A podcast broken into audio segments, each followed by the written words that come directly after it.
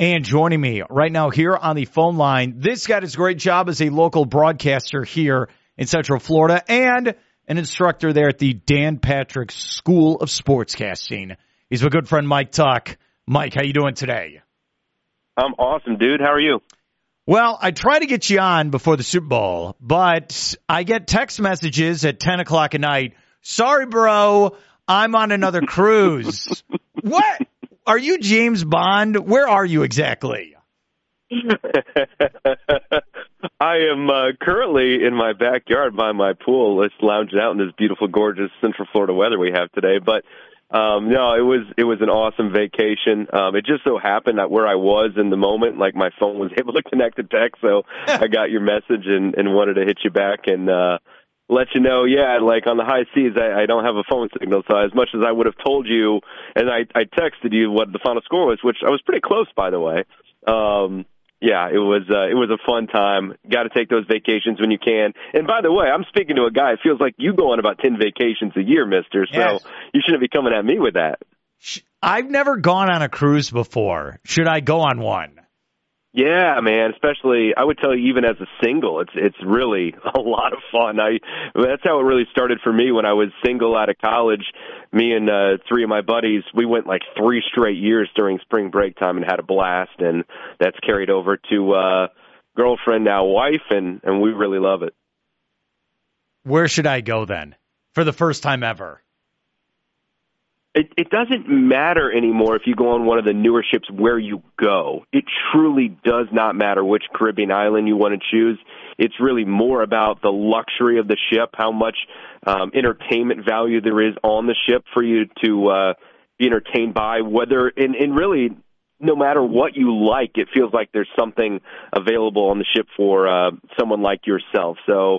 I don't know exactly what you like to do uh, in your free time, but young, old, gambling, um, you know, entertainment, shows, uh, comedy. They have it all for you. This is a good commercial for you. That's what it sounds like. I feel like we should work on some type of giveaway where I do the show from the boat. Have you done that oh, before? That's what you should do, no question.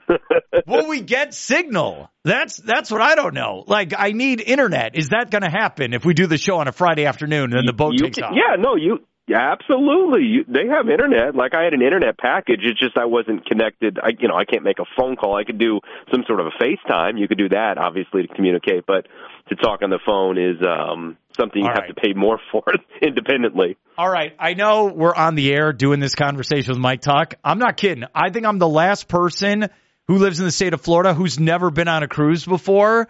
I think we mm. need to work on this. I maybe some crazy like we'll do the NFL draft from the high seas or something. We need to work on this. Yes. I'll tell you that I, I was on the brand new Icon of the Seas. Everyone in the audience probably has seen all the commercials because it was like brand spanking new mm. a couple of weeks when I was on it. Um, they have an incredible sports bar. Honestly, they have a really nice sports bar on the ship as well. So as it turned out, the way we booked it, it was around the game. So like there was it was before the Super Bowl and after the AFC and NFC championship games, but uh, it probably would be a pretty cool place to watch like games on if you intended to go on to watch a game or in this case the draft. All right, I will work on this. I'm doing big things around here, Mike, and I appreciate you motivating me. My question Sell, sell, sell, man. Someone's got to sell it. Yeah, my question for you is what did you think of that Super Bowl? Even though it was 2 weeks ago where the Chiefs get it done mm-hmm. at the end of overtime you know, I don't think I'm going to say anything that's too different from what most of your audience probably uh, had to say about it. It was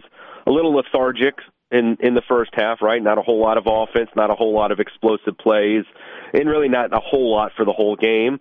Um, but obviously, a trick play touchdown was in there. Some big turnovers were in there, and then the second half really uh, delivered, especially in the fourth quarter and overtime, where you got to see long, sustained drives. You know, great offensive play and great defensive play. So I enjoyed it. Um, you know, uh, people can speak to the inevitability that is a team like Kansas City with a quarterback like Mahomes in the same way you'd speak about other great teams with great players in the past, and that's okay. I don't, I don't think there's anything wrong with necessarily going. You know what? I knew Michael Jordan and the Bulls were going to win. Okay, that's part of the entertainment value is watching to see if by chance you're wrong because occasionally sports, you know, gives us a curveball in that way. So I enjoyed the game.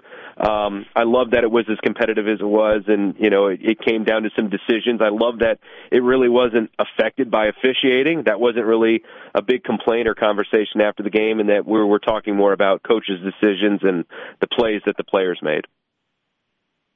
Will Kansas City be better next year?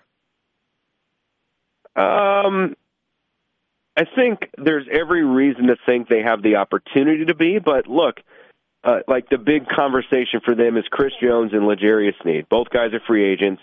You can only use the franchise tag on one of them. Using it on Chris Jones doesn't make any sense because it's thirty-two million dollars. Um, so they could lose one of their arguably what, like four or five best players. Mm-hmm. Um, they could lose both. I doubt it, but they could. They could take a major hit. Now they have draft capital and they'll have other monies to spend, and one would assume that the receiving corps will improve next year. Um, but look, part of winning a Super Bowl is getting a little lucky, not having bad injuries, and who's to say that you know they don't suffer a rash of injuries, even like the year they lost the Super Bowl, right, where their offensive line was decimated and Mahomes was running for his life against Tampa. That could just as easily happen a year from now. Does this help with the loss of your Dolphins, where you lost to the actual Super Bowl champions? Then no, not really. No, no, it doesn't. That doesn't. No, it doesn't. It doesn't pacify me in any way whatsoever. Um, it probably it probably hurts a little bit. I like if you're a Bills fan, you know that you missed a field goal, and who knows what could have been there. It probably hurts if you're a Ravens fan with how poorly you played, but um, what hurts me as a Dolphin fan is just knowing that they didn't get like a fair shake at it, and that's the way life is sometimes. Like to have as many guys hurt as they did that were as important as they were. You know, maybe next year it'll work around the other way, and, and they'll get a fair shot at it um, with a full, or at least a close to full allotment of, of cast and character. Well, when you think about that all off season, the Kansas City Chiefs won another Super Bowl, and don't forget it. Mm-hmm. Like, and no, I mean, look, and credit to them. Joe Thuney wasn't there. They lost, you know, an all pro guard. That hurts. Um, you know, Brady won one year without Gronk, like where he was hurt, and won another year without Edelman, where he was hurt. Like mm. you're gonna have situations that you have to overcome. And Kansas City did. They get the roses. Um, they get to celebrate that where other teams get to complain about maybe who they didn't have. And I'm not complaining. I'm just saying you know, it it was not in the cards. Even as a diehard Dolphin fan, I didn't think they were going to win a Super Bowl once it got to the point where they're down five, six, seven very important players. All right, deep in your heart, Mike Tuck. If that game was played in Miami, full strength, do you think it's at least competitive? Like if the Dolphins were at full strength against Kansas City, yeah, yes. I do. I really do. I think that they showed over the course of a season and er, never at any point in the season, for what it's worth, were they at full strength. Never at one point were they anywhere close to full strength. They either were missing linemen, they were missing secondary guys, they were missing offensive weaponry. Like there was always something going on, which again, that's part of football. But I do think at full strength, um, and it'll be interesting what that looks like for them next year because of their cap situation. Um, I, like today, I'm sitting here more like interested in what they're going to do, but believing that they'll have the opportunity to be in the conversation to win the Super Bowl again next year.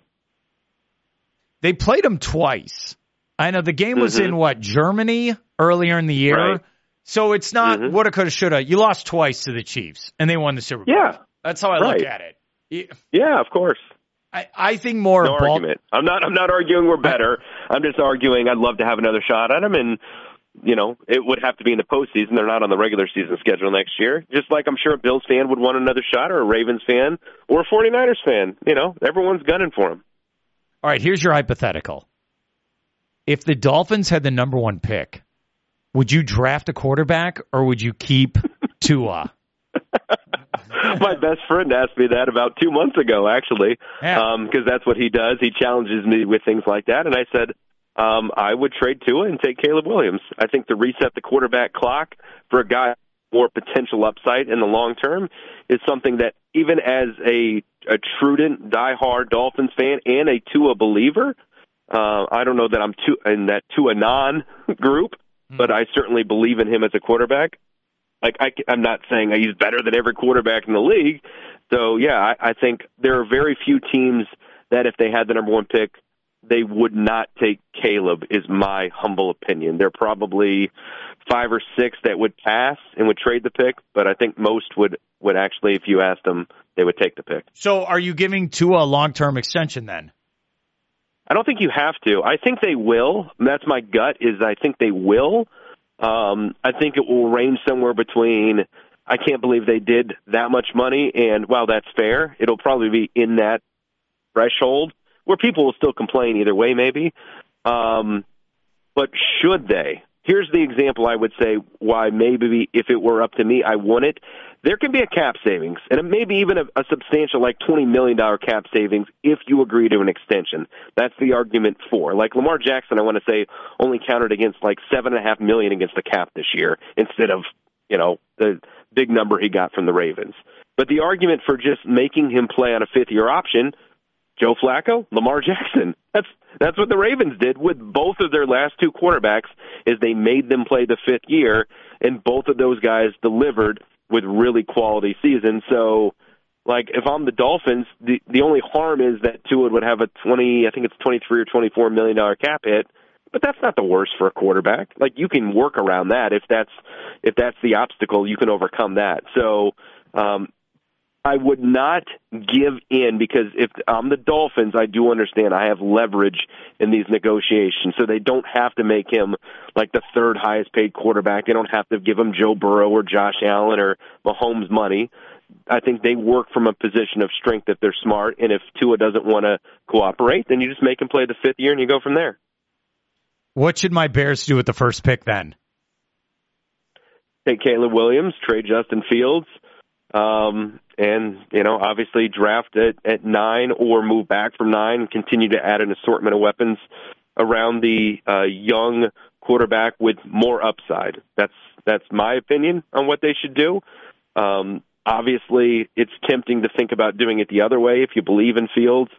That you could surround him with even more. You could still trade the pick, still potentially move down, still get Marvin Harrison Jr. and Malik Nabers, and and have an even larger you know war chest of of picks for the future and players to surround him with. But look, and I guess it comes down to everyone's uh, amateur quarterback evaluation skill on Caleb Williams. But the reality is, if you think he is a future franchise superstar um, that ranges from multi-time Pro Bowler to future Hall of Famer, you can't pass that up. You just can't. And you're a fan of a team whose organization really has not had that guy at quarterback arguably ever. So I don't know how you would pass that up. There's so many different scenarios. You could trick Washington, a very dysfunctional franchise, by the way, you could trick them and say, all right, you can have the first pick. You take Caleb Williams, get the King's yeah. ransom, and then you could take a quarterback at number two if you wanted to as well. That's on the table. You could do that, or you could take, you know, Marvin Harrison Jr. at two. Um, and the reality is, like, um, as strange as it, it sounds, right? It's like your Bears move when they moved up from two or to three to two, right, with the 49ers yes. to take Trubisky. Everyone was like, why? Well, we don't know who else was interested. And for what it's worth, if the Bears are shopping the pick, Washington, why the hell wouldn't they be interested in moving up one spot to get the guy they want? Because New England might be interested. Like, you could pit the teams that are right behind you and trick them into moving up, even if you didn't want to take Caleb Williams, to your point, and take somebody else, whether it's a receiver or one of the other quarterbacks, um, and still get all the picks in return. So to me, that like if you if you don't believe in Caleb Williams, at the very least, you should entertain moving back to like two or three, um, where you could still get Marvin Harrison, or you could still get another quarterback if you like them more. We're here with Mike Tuck. All right, you draft Caleb Williams, you trade Justin Fields. Who starts the first game of the season? Say that again. Okay. You take Caleb Williams with the first pick. You trade right. Justin Fields. Does Caleb Williams start game one of the season? Yeah, yeah. Um, I don't know. Who, who, was Hanie your backup this last year? Who was your backup? You, you don't know what year it is, do you? No, it was, You're no, going old school. kid. It was the Bagent kid from yes. Division Three. Yeah, no, I think I think Caleb Williams is winning the job. I don't know. I see the okay. this this is where there's so many different scenarios with this. You know, you look at Patrick Mahomes, he did not start day one. He sat there and he learned mm-hmm. for a year and then played the last. Remember, he played that last game of the season when this was terrible for Alex Smith. Remember, they won the division. They were going to be ready for the playoffs. Like, all right, we'll let the rookie play. And then he throws for like 400 yards in his first start. Right. And then he right. loses. And then remember, then the Chiefs lose the playoff game against Tennessee. And they're like, all right, we're moving on from Alex Smith. Enough of this. Yeah. We're going to the kid. Right. Um, there's a part of me, I know you're going to laugh at me. I, it, everything's on the table. I would be shocked they take Caleb Williams and say, all right, you're going to sit and we're going to play Justin Fields one more year. What the hell? I just because you all right. You look that at, would feel almost like the worst thing you could do if you're Chicago. Here, all right. Here's what I but think it's about. Funny you say that's on the table. it's on the table because you look at Green Bay. They had Brett Favre in his prime, and then they drafted Aaron Rodgers, and he sat for like 3 mm-hmm. years. Then they did mm-hmm. it again to Aaron Rodgers, and that's where the split started. Where they had Aaron right. Rodgers and they took Jordan Love, and they let him sit. I think of you look at San Francisco. You had Joe Montana winning Super Bowls, and they trade for Steve Young, and Steve Young sits for a couple years. I, I mean, look, I, I think anything's on the table, and I think I think what's interesting with this conversation, and it's going to continue for two straight months. I think Bears fans are like, hey, we just invested three years with this guy, and we've seen him grow on the football field. And now you're going to say, oh no, we're dumping him. We're going to get this other guy. I think the fan base is c- conflicted with this decision right now, Mike, and I really mean that. I I I think it's a real easy answer from the outside looking in. I think it is harder. I would agree with you. I think it's harder and I two of my best friends I've shared with you are Bears fans, so mm. I know in speaking to them that's what they they they're more of in the Justin Fields camp and the assortment of picks you can get and Marv and, and all the rest of it. But the difference is with the examples you gave, those teams were winning. And there was a reason why yeah. you stuck with the guy who was your quarterback the year before. Is they were good. The quarterback played really well. You were more investing in the future with what you thought was value. In this case, the Bears have not won. And whatever you think of Justin Fields on the field, the performance, you must admit, has been up and down. Yes. Sometimes fantastic, sometimes shaky to terrible. And the team has not won. Was he like a five and twenty career record? Or I mean, it's it's not great, whatever it is. So, like to me, that's not what you would do, and I think you would only hurt his value, frankly, if you were to keep him, because at some point, if you're not having success, you're going to bench him and now his value on the open market is much less than it would have been if you had just traded him before the year started. I will call up Atlanta and be like, "Give us the eighth pick for Justin Fields." I'm not kidding. We want the we want the eighth pick in the draft. Or what else do you got? And I think that's what you do for Justin Fields. Like, don't. I think I, you can try. I I think try. you can try. You know, to ask about a team round pick this year. I, I've I've made the argument. I think he's worth the first because quarterbacks for teams that don't have them are hard to come by. But I think you're probably more likely to get some sort of mid-round compensation this year and some sort of second with an escalator for the following year. Like you get Pittsburgh or Atlanta second next year. But if he plays so many snaps or he achieves a certain level, then it moves to a first round okay. pick. Almost like the Jets with Rodgers. Like if he had actually played this year, the Packers would have got a first round pick, but unfortunately got hurt, so it's a second round pick. Okay. I, I like that, what you said. Now we're negotiating. I like this here with Mike Tuck. Mm-hmm. This is good. Um, my thing with Caleb Williams is he's going to get CJ Stroud expectations where people are like, well, you're going to show up and then you're going to be great. And my thing mm-hmm. is like, no, you gotta, you gotta kind of hide him a little, if that's the right word to use. Just, you gotta like, all right, he's going to make mistakes. You gotta give it time for him to figure it out. But I think the expectations, like if they trade Fields, I think people are like, well, you better win right away. And I don't think that's fair to Caleb Williams. How about you? Um, so there's two parts to that, and I, I just want to make sure we're we're in agreement on the first part. C.J. Stroud had no expectations coming into this year. You're referring to what Stroud did as the expectation, correct? Yes, and that's what you want yeah, now. Yeah, because Stroud had no expectations. In fact, a lot of people thought he was going to be a bust, the Wonderlic, and all the, the rest was pointing negative in some ways. Texans were awful last year, so um, he over delivered for sure. And I think you're right, but I also would say this is where I disagree. I think that a player who is of the stature to go number one overall and play that position should be able to thrive with expectations because that's what's going to be on you your entire career is the pressure to win. You're not being drafted that high to not win, to not win and succeed, to not win a Super Bowl.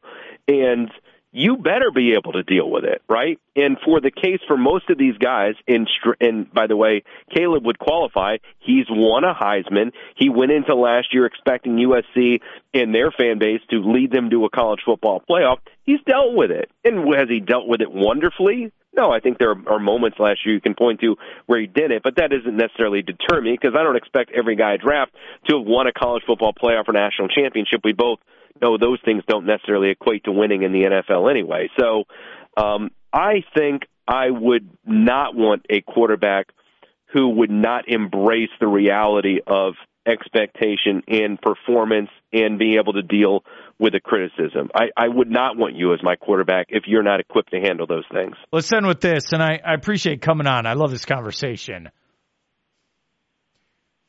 What I learned from this season is just have good quarterback play.